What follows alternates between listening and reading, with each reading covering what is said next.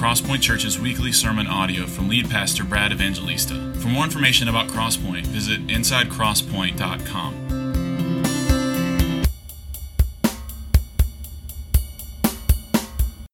Amen. Good morning. How are you?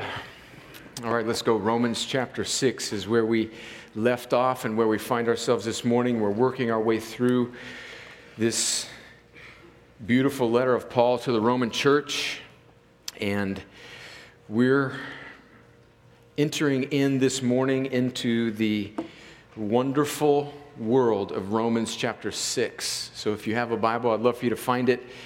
Open it. We're going to stare at the first few verses. We're going to slow bake and marinate in this chapter, Lord willing, for the next few weeks or for however long it takes us to get through it, whatever that looks like. If you don't have a Bible, I'd love for you to use one of the ones that you can find in the chair rack in front of you. Maybe you're visiting with a friend, you don't have a Bible, you're just investigating Christianity. We'd love for you to take that Bible and keep it as yours, as our gift to you. We're going to have the scriptures up on the screen this morning, but I think it would be really helpful for you to just have your copy of God's Word open and for you to be staring at your copy, especially the first few verses of Romans chapter 6. Years ago, I spent some time in the United States Army as an infantryman. In fact, that's how I came here. I'm originally from the Pacific nation of California. And I came here stationed as a U.S. Army infantryman, met a girl, stuck around. Thank you, Uncle Sam. But in every infantry company, battalion, there is this mystical place called the arms room.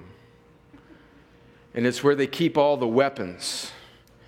And it's usually overseen by this crusty NCO that is like perpetually angry and grumpy and drinking coffee and always just sort of mad at the world.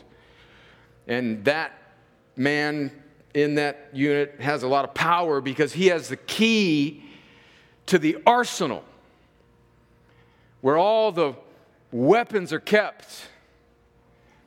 Romans chapter 6 is like the armory of the Christian life. In this chapter, there is power to wage the war that all of us find ourselves in as Christians.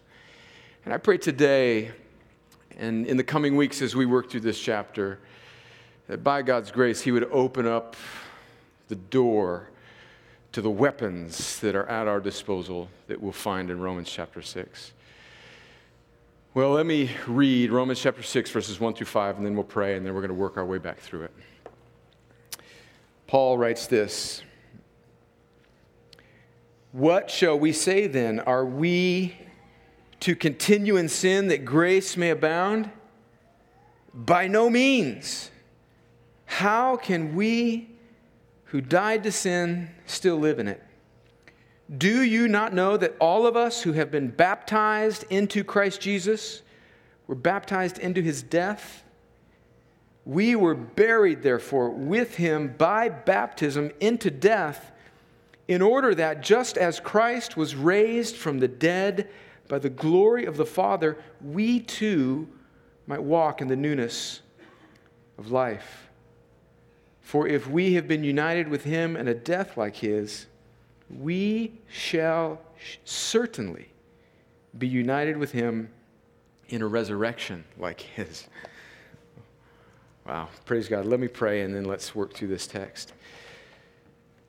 Father, thank you for your word, for Romans chapter 6, for the treasury of gospel truths that await us as we work through this chapter, for the beautiful treasure that we have been working through in the first 5 chapters this past year. Lord, open our eyes to see beautiful things from your word. Father, life and death hangs in the balance. Sin is crouching at our door, seeking to destroy us. And you have given us weapons for our warfare. I pray that Romans chapter 6 would be decisive in the life of this church and in the individual lives of the people in this room. Lord, we plead for you to do eternal things in us as we marinate in this chapter. For my friends that are believers in Jesus, strengthen us, Lord. Put steel in our spine. For my friends that are here that do not yet know Jesus, I pray by your kind, sovereign grace that you would give them a new heart and new eyes so that they can see and believe and trust in Jesus. Give them the gift of faith whereby they can believe and put their hope in Christ and his work on the cross. And Lord, as we think about the spiritual realities of life and sin and judgment and eternity, Lord, this storm that the southern part of our country is facing, Lord, we plead for your protection from it. But we pray that we wouldn't waste this time, that in a strange, beautiful, gospel-centered way, that as we prepare and plead with you to change and to preserve life and to rescue and to have mercy, that, Lord, all this is a kind of picture of the much more severe storm that is coming, the storm of judgment that will come upon all of us if we are outside of Christ. And so this morning, would we find refuge in the sure, steadfast anchor of Christ? I pray that you would cause us to do 1,000 things that we don't even know we need, for the glory of your name and for the joy of your people and for the salvation of the lost. I pray these things in Jesus' name. Amen. Well, my plan is to just work through these few verses, and I want to teach you two doctrinal truths, two words, one a word and one a phrase that I think will set up our understanding for the rest of Romans chapter 6. And then briefly at the end, I hope to just apply this to our lives. So let's look again at verse 1 where Paul says, "What shall we say then? Are we to continue in sin that grace may abound?" So some of you, I know, are just jumping in with us here in Romans chapter 6 and haven't been tracking with us as we've been working through Romans chapter 1 through 5.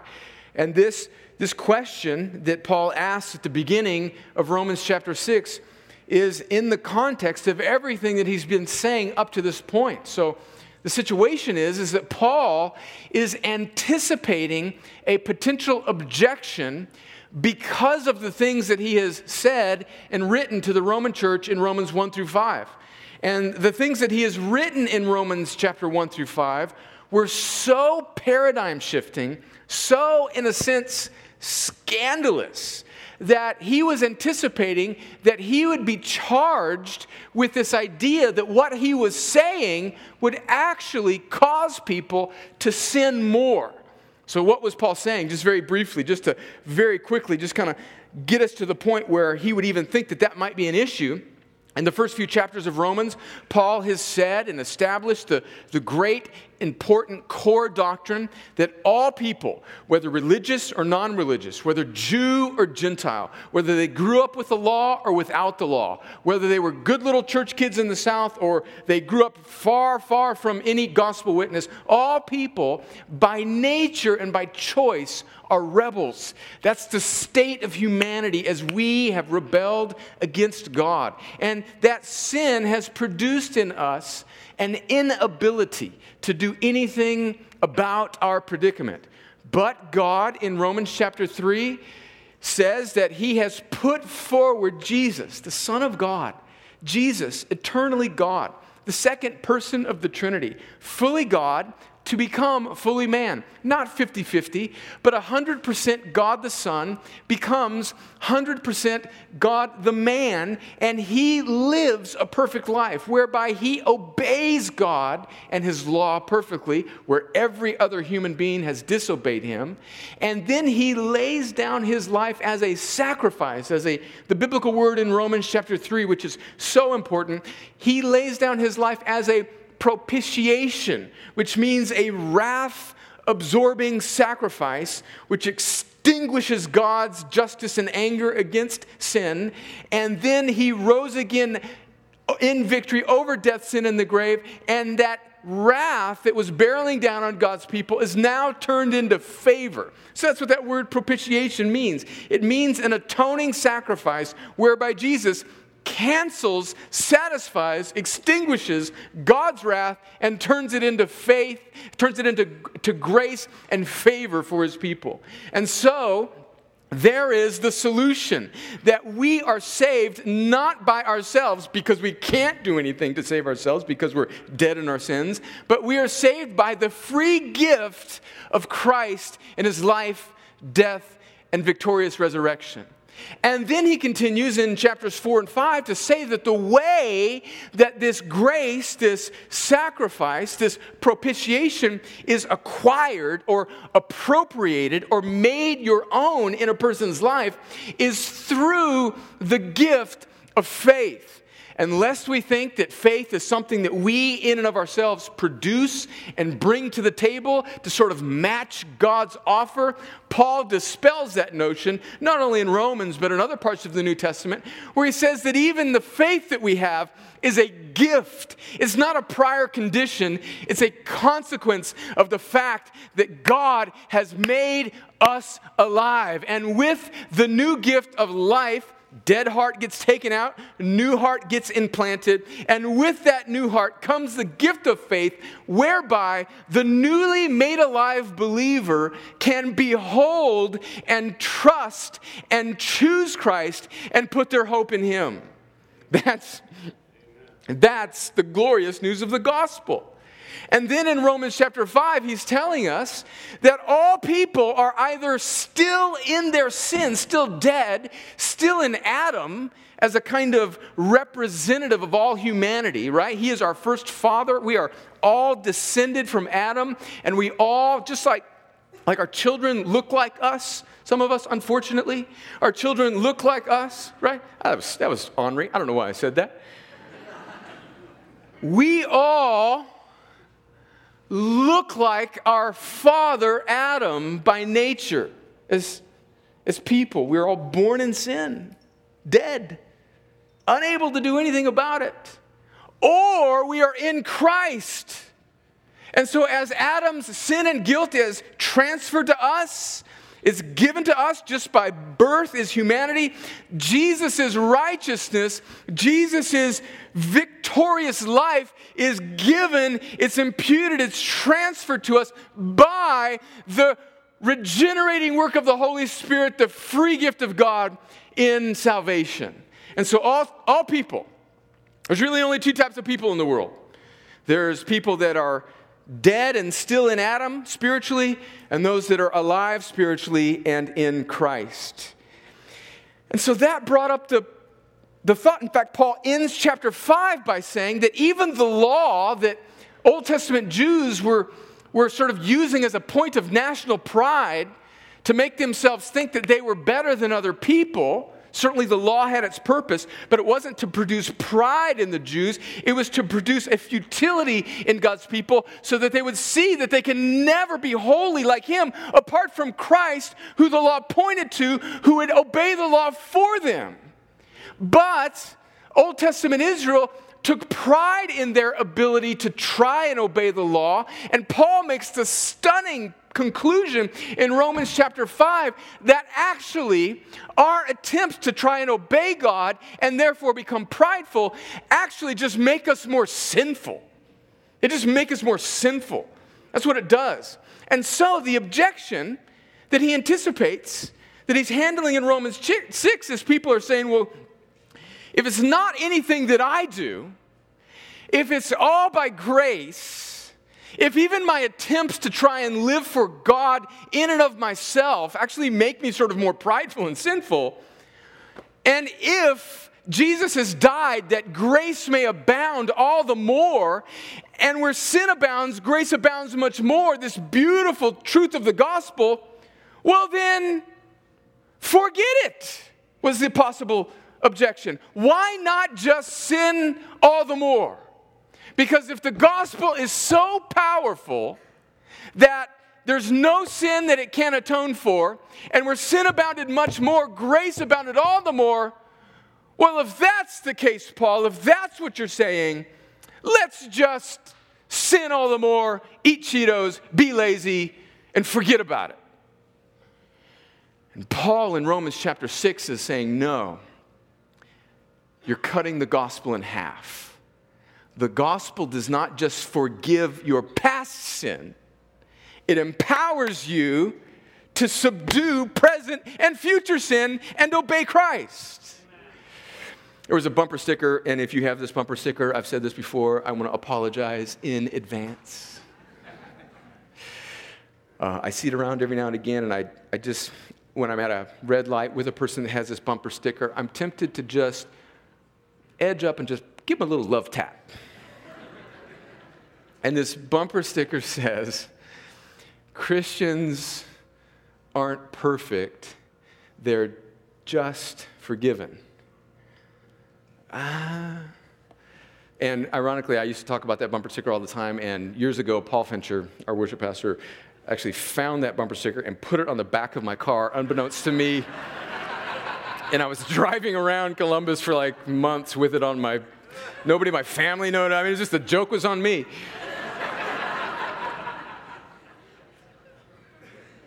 But do you see how that sort of truncates the gospel? And this is what Romans 6 is about.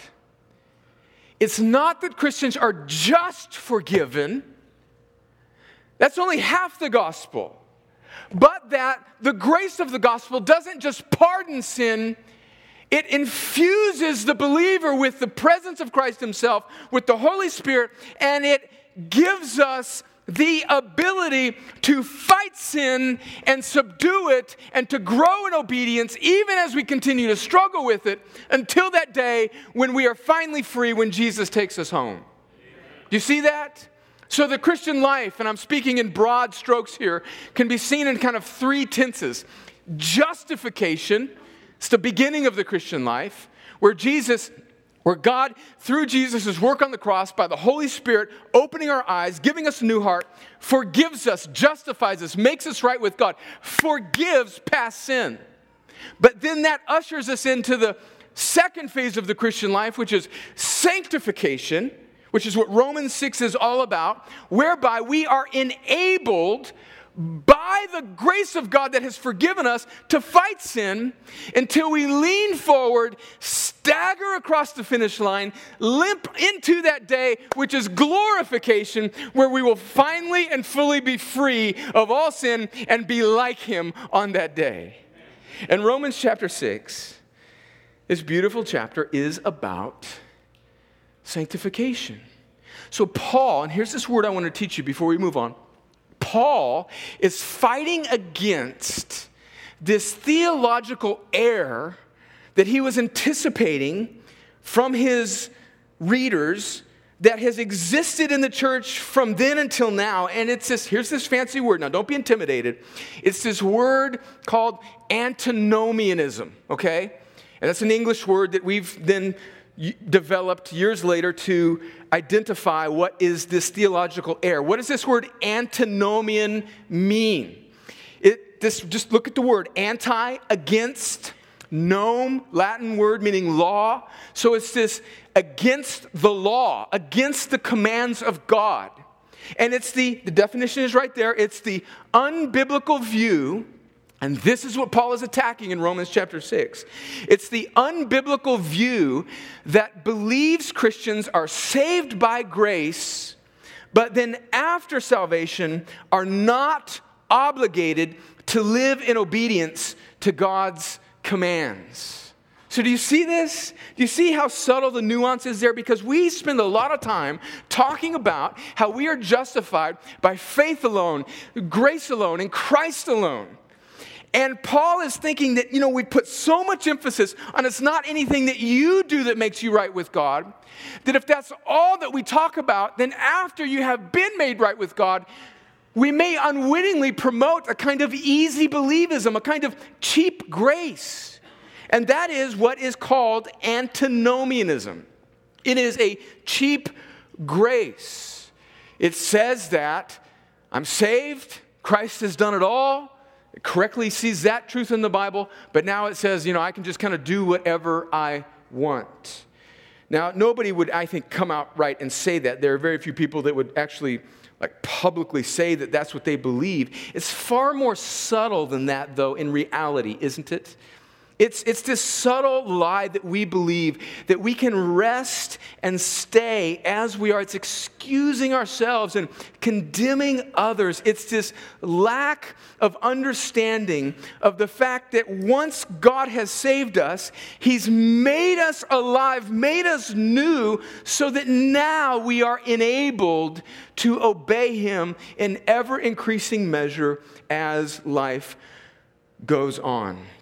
And Paul, in Romans chapter 6, as I've said, is taking aim at this theological error that has been in the church since the beginning.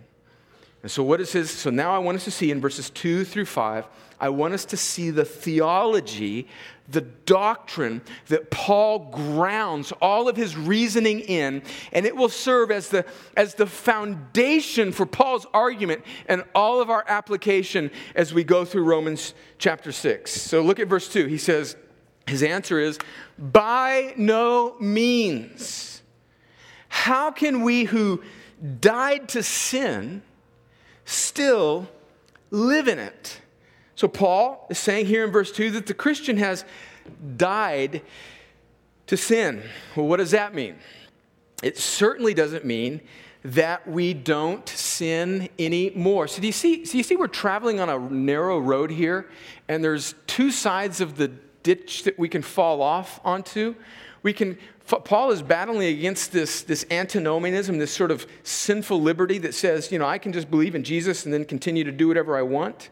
But on the other side of the road, another ditch is a kind of legalism, right? That says that we're justified, like we're saved by grace, but now we got to kind of keep God happy by what we do. And neither one of those things are true. And so by saying that we are obligated after we become Christians to obey God is certainly not to say that we won't still struggle with sin.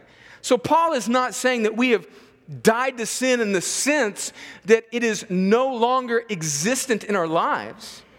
No, it's not that we don't sin anymore. In fact, the Apostle John at the end of the New Testament says this in 1 John chapter 1, verse 8. If we say we have no sin, we deceive ourselves, and the truth is not in us. So clearly what Paul means, as the scripture is in harmony with itself, he's not saying that we are sinless, and therefore, you know, that's the Christian existence. No, I think what he's saying, and I was helped by this, by listening to Martin Lloyd-Jones, the great British preacher in the mid-1900s. He classified sin's relationship with the believer, and he alliterated. I know, well, I never do this, and I don't think Martin Lloyd-Jones ever did this too, but he looked at sin in the context of its penalty, its power, and its presence. 3 Ps. How about that, Martin? Way to go. Sin's penalty. Think about it in this sense. The penalty of sin is gone in the Christian life the moment we trust in Christ. Romans chapter 8, verse 1 says that there is therefore now no condemnation for those who are in Christ Jesus. Friends, that's the sweet news of the gospel, that God's wrath has been satisfied by Jesus, and we stand before Him justified. The penalty of sin is gone. The power of sin, however, is still around, but it's broken. And this is Paul's point in Romans 6, is that we are no longer slaves. And all of Romans 6 is about this idea that the power of sin in the life of a Christian has been broken. We've been set free from its tyranny.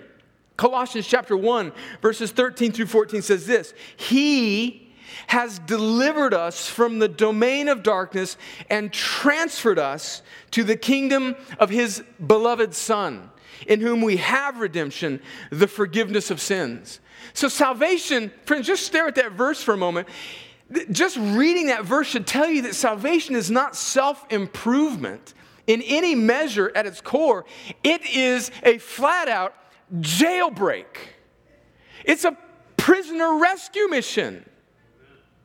We were enslaved, And that's going to be the second half of Romans chapter 6, where he says, you were a slave to sin. Now you are a slave to righteousness, right? So do you see that? We don't get freed from slavery so we can just do whatever we want, but now we're a slave to joy and obedience, and we have been broken free from the power of sin. Amen. We sing that song, I love it. He breaks the power of canceled sin. He sets the prisoner free. His blood can make the foulest clean. His blood availed for me. And the great good news of the gospel is not just that the penalty of sin is gone, but the power of sin is broken. However, the final relationship is that the presence of sin still plagues us until that day, doesn't it? It's still with us. And we may ask this question just sort of as we're wondering, why don't you just kind of beam me up, Scotty, with the sin in my life? Why, if the penalty of sin is gone and the power is broken, why do I still have to struggle with it? Why is it so slow? And we'll meditate on that truth and that question in the weeks to come, but just a little tidbit of an answer. I think that God leaves us here in our sanctification. Ultimately, the question is, what's the purpose of our slow sanctification?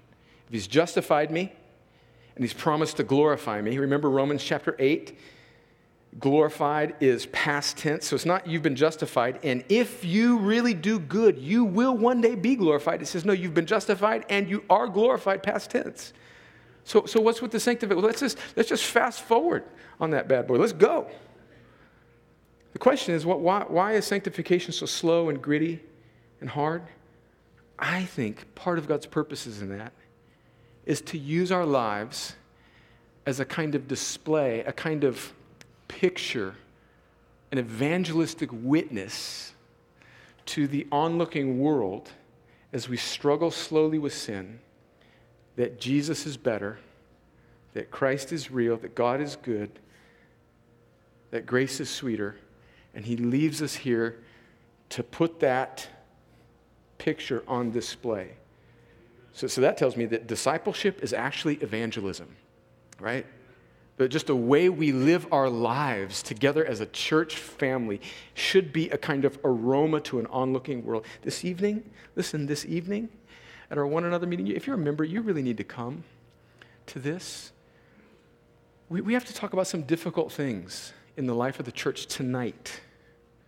We have to tell you about a few situations where there is sin that we as a church are trying to fight against. And sometimes I wonder, God, why don't you just fast forward to this? Why can't we just get through this and everything be okay? Because God has designed for people, for Christians, to live together in community as they fight the power of broken, canceled sin together in front of an onlooking world to show that Jesus is better and our future is certain. And he intends for the slow struggle of a group of people together as a local church to be a kind of aroma of Christ to an onlooking world.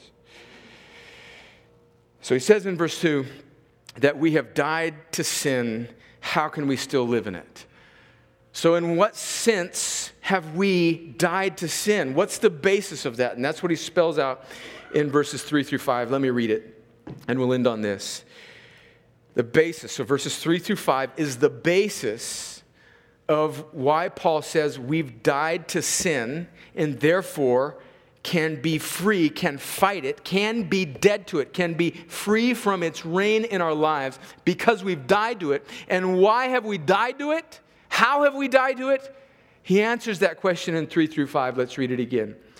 He says, do you not know that all of us who have been baptized into Christ Jesus were baptized into his death? We were buried, therefore, with him by baptism into death, in order that, just as Christ was raised from the dead by the glory of the Father, we too might walk in newness of life. For if we have been, verse 5 is so critical. It has this phrase in it that is just going to undergird this whole chapter. For if we have been, here's the phrase, united with him, meaning joined to Christ, united with him in a death like his, we shall certainly be united with him in a resurrection like his. So, oh gosh, I just need to take a knee and catch my breath, because Romans 6:3-5 are so important in the Christian life. Follow Paul's logic here. You seeing the logic of verses 3-5 is more important than any little catchy phrase that I may say. He is saying that the way that a Christian is not only forgiven of past sin, but is empowered to fight present and future sin, is because they have been joined. They've been united. They are in union with Christ. The two have become one. And therefore, what's Christ is ours. So do you see this? See this, dear ones. Salvation, unlike which is often peddled or taught in our church culture, is not a distant transaction where we pray a prayer, sign a deal, lock it down, and then we're kind of left to sort of muddle through this life sort of on our own until that day when our fire insurance is collected and we make it to heaven. No, salvation, biblically here as Paul is saying it, is a joining together, a oneness between Christ and his people, so that as he has died to sin, so have we, and as he has resurrected in the newness of life, so have we. It means that we get enveloped in Christ. That's why in the New Testament, the Bible calls the church the body of Christ, because we are part of him. Here's the doctrine. I want you to see it. It's this doctrine called the union with Christ of the believer. We don't talk about it much. It doesn't seem to get much press, but it undergirds the whole spectrum of salvation. And this is what it is. It is the joining, and that one word is not sufficient. The joining, the uniting, the infusing, the melding, the oneness, the joining of believers to Jesus Christ by faith. And remember that faith is a gift, as a consequence of our regeneration. He makes us alive. We have faith. It's been given to us. We behold Jesus. We trust in him. That's faith. And we are united. We are joined together with Christ. Second part of the sentence, allowing them to share, to possess, to inherit, to participate in all the benefits and riches that result from his person and work. That's the logic of Romans 6:3-5. It's not you've been saved, you've been given some tools, now work it out on your own. It is you've been grafted in, united to, melded, and fused into Christ, and all that is his is yours. And the certainty of your victory over sin and the certainty of your resurrection on that day is all rooted and grounded in the certainty of Christ. So I think there's two aspects to this union with Christ. We are in Christ, and Christ is in us. That's the way the New Testament just kind of, it goes back and forth. We are in Christ, and Christ is in us. And so I'm going to give you like a little machine gun of verses just coming at you, just assaulting your heart with this truth. First, we are in Christ. Let me read from Ephesians chapter 1. Got to go to the glasses for this one. Using the small Bible again. And without it, it's just all blurry. Listen to Ephesians 1, verses 3-10, and I want you to see the logic here. I want you to see the consequence of salvation. Blessed be the God and Father of our Lord Jesus Christ, who has blessed us in Christ. See, just pay attention to the prepositions here, especially in. He has blessed us in Christ with every spiritual blessing in the heavenly places. That's not just religious language. That's Paul writing under the inspiration of the Holy Spirit, saying that if you're in Christ, if you're a believer, listen to this young man who's struggling with sin. If you're in Christ, this is true of you regardless of what you may be going through right now. So reach down into, see this, let this truth so melt your stubborn heart that it overpowers the remaining power of sin in your life. Because everything that is Christ's is yours. Even as he chose us in him before the foundation of the world, that we should be holy and blameless before him. In love, he predestined us for adoption as sons through Jesus Christ. See, everything is happening in Christ. According to the purpose of his will, to the praise of his glorious grace, with which he has blessed us in the beloved. In him, verse 7, in Christ, we have redemption through his blood. So redemption, forgiveness is not just something that's been dropped, dispensed, sent down a heavenly chute that we receive. We have it because we're in Christ. Do you see that? It's in him that we have this. In him we have redemption through his blood, the forgiveness of our trespasses, according to the riches of his grace, which he lavished upon us in all wisdom and insight, making known to us the mystery of his will, according to the purpose which he set forth in Christ as a plan for the fullness of time to unite all things in him and things in heaven and things in earth. 2 Corinthians chapter 5, verse 17. This is a favorite verse of yours, I know, but stare at it. Therefore, if anyone is in Christ, not just has a relationship with him, but if anyone is in Christ, he's a new creation. The old has passed away. Behold, the new has come. John 15:4, abide in me. This is Jesus speaking. Abide in me, and I in you. As the branch cannot bear fruit by itself unless it abides in the vine, neither can you unless you abide in me. 1 Corinthians 15:22, for as in Adam all die, so also in Christ shall all be made alive. We're in Christ.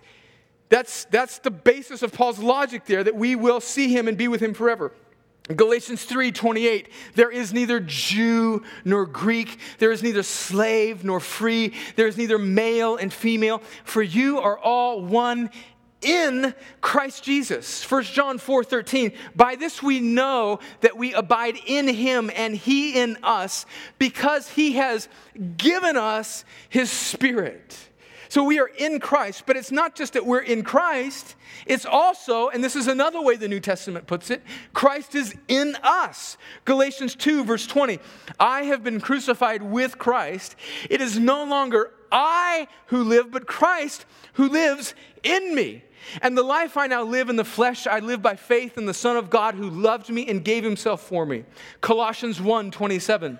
To them, meaning Christians, God chose to make known how great among the Gentiles are the riches of the glory of this mystery, which is Christ in you, the hope of glory. So I think Paul's logic there in Colossians 1 is that you're going to make it to glory because Christ is in you. Romans 8, verses 9 through 10. And oh, don't you know, I cannot wait till we get to Romans chapter 8. You guys just need to wrap yourselves in bubble wrap when we get to Romans chapter 8. Otherwise, somebody might get hurt, right? Okay, Romans 8, verses 9 and 10. You, however, are not in the flesh, but in the Spirit, if in fact the Spirit of God dwells in you. Anyone who does not have the Spirit of Christ does not belong to him, but if Christ is in you, although the body is dead because of sin, the Spirit is life because of righteousness. And then finally, Colossians 3, verses 1 through 4. If then you have been raised with Christ, seek the things that are above where Christ is, seated at the right hand of God. Set your mind on things that are above, not on the things that are on earth. For, listen to this, for you have died, and your life is hidden with Christ in God. Just picture that for a second. Think about the fellowship and the oneness of the Trinity. The Son is folded into the Father. And we're burrowed into the Son. And we are hidden with the Son in the Father.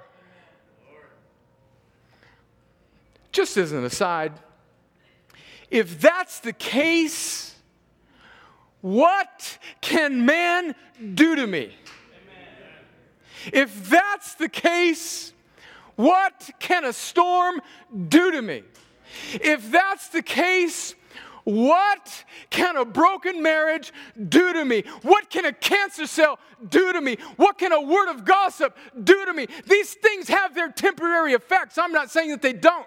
But if God is for us, who can be against us? He who did not spare his own son, how will he not graciously with him give us all things? Who shall separate us from the love of God in Christ Jesus? Neither death, nor angels, nor anything else in all creation shall be able to wrench you out of the Son who is in the Father. And it's in that place that you fight sin.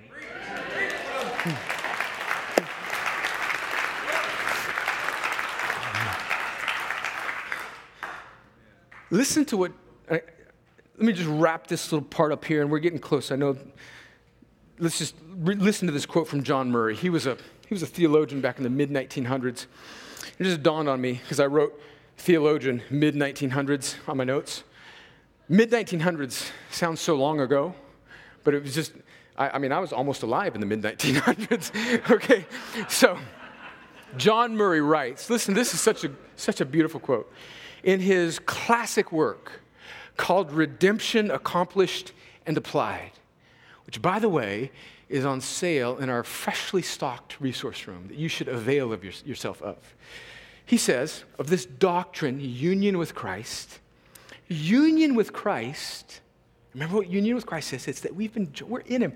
We're in Christ. I know we can't, it's hard for us to, but we're in Christ. Union with Christ has as its source in the election of God the Father before the foundation of the world, and has its fruition in the glorification of the sons of God. In other words, the beginning of salvation to the end. It's all held together by this truth of the union of Christ. The perspective of God's people is not narrow. It is broad and it is long. It is not confined to space and time. It has the expanse of eternity. Its orbit has two foci. One, the electing love of God the Father in the counsels of eternity. The other, the glorification with Christ in the manifestation of his glory. In other words, from beginning to end, if you are in Christ, God sees you, treats you, deals with you because you are in Christ. And so what is his son is yours. The former has no beginning. The latter has no end. Listen to this encouragement from Brother Murray here. Why does the believer entertain the thought of God's determinate counsel with such joy? Why can he have patience in the perplexities and adversities of the present?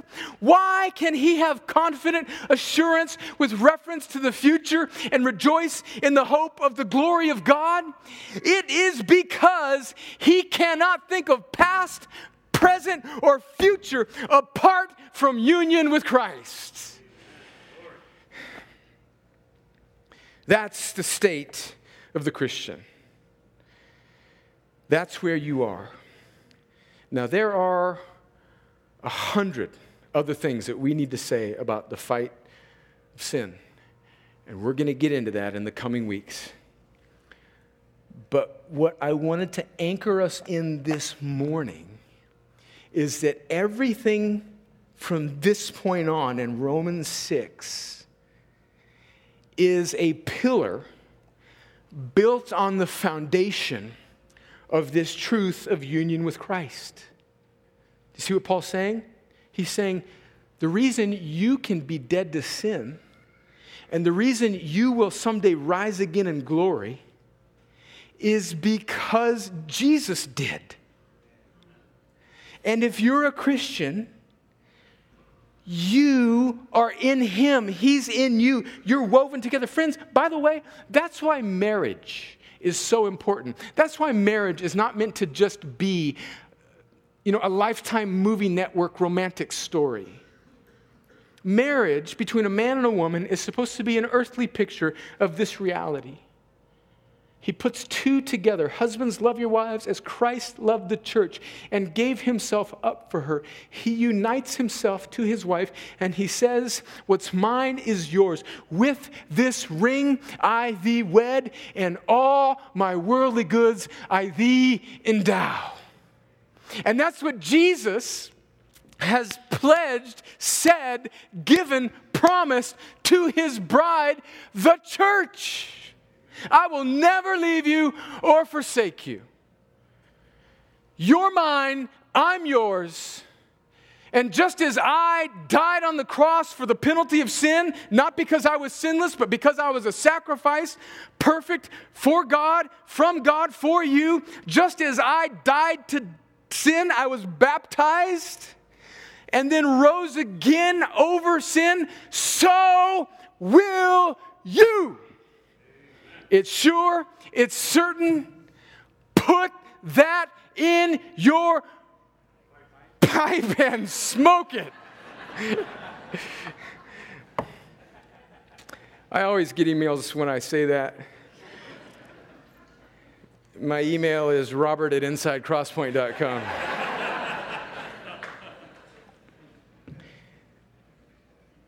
How does this apply to our lives? Friends, we're going to spend the next few weeks unpacking this, but just very briefly. Friends, do you see that the grace of God in the gospel doesn't only pardon sin? It enables us to subdue it. There are people in this room right now who are in the fight of their lives. All of us are. Sin is crouching at your door. 1 Peter 5, verse 8, the enemy prowls about like a lion, seeking whom he may devour. And if we don't have the armory of Romans 6, if we don't have the door to that armory open so that we can access it on a moment's notice, we make ourselves susceptible to the attacks of the enemy in a far greater way. How does this apply to our lives, friend? The gospel doesn't just redeem and save. It empowers, it renews, it puts steel in our spine, it sanctifies, and it offers great hope for the weak. The gospel does not say to us, in the middle of our struggle with sin, in the middle of our fight, in the middle of our discouragement, the gospel does not say to us, try better and harder next time.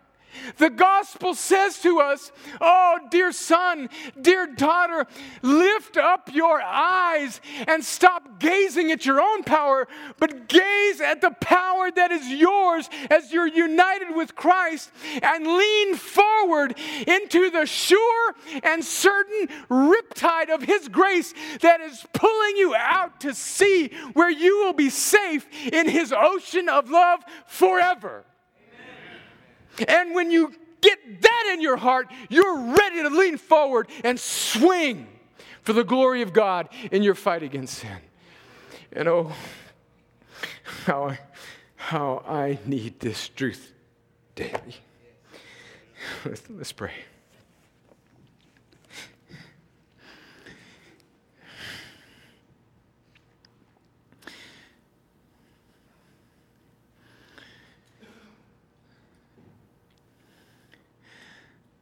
Father,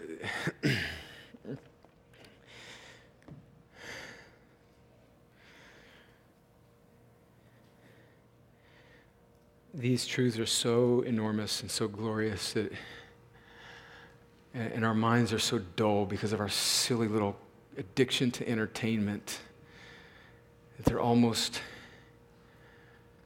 they're just so hard to take in. As our hearts are so small, and this truth is so glorious. So would you, just by your grace, Lord, there's lots of application that needs to be done in the coming weeks. There's lots of specifics to get into. But for now, Lord, would you just anchor this truth in our heart, especially to my brother or sister that is in the fight of their lives. Their life is being destroyed by sin. Would you cause them to look up and see that if they are trusting in Jesus, they are so united to him in such a way that it produces an unshakable certainty in their power and future to fight sin. And for my friends that don't know you today, I pray simply that the picture of the Christian life that we have been meditating on in this passage would so overwhelm their hearts that Christ would be real, that you, by your grace, would give them a new heart, and that they would see Jesus and that they would turn from their sin and put their hope in him. Lord, I pray that you'd do that. I pray that you do these and 1,000 other things that I don't even know to ask for, all for your glory and our good and our joy. In Jesus' name, amen.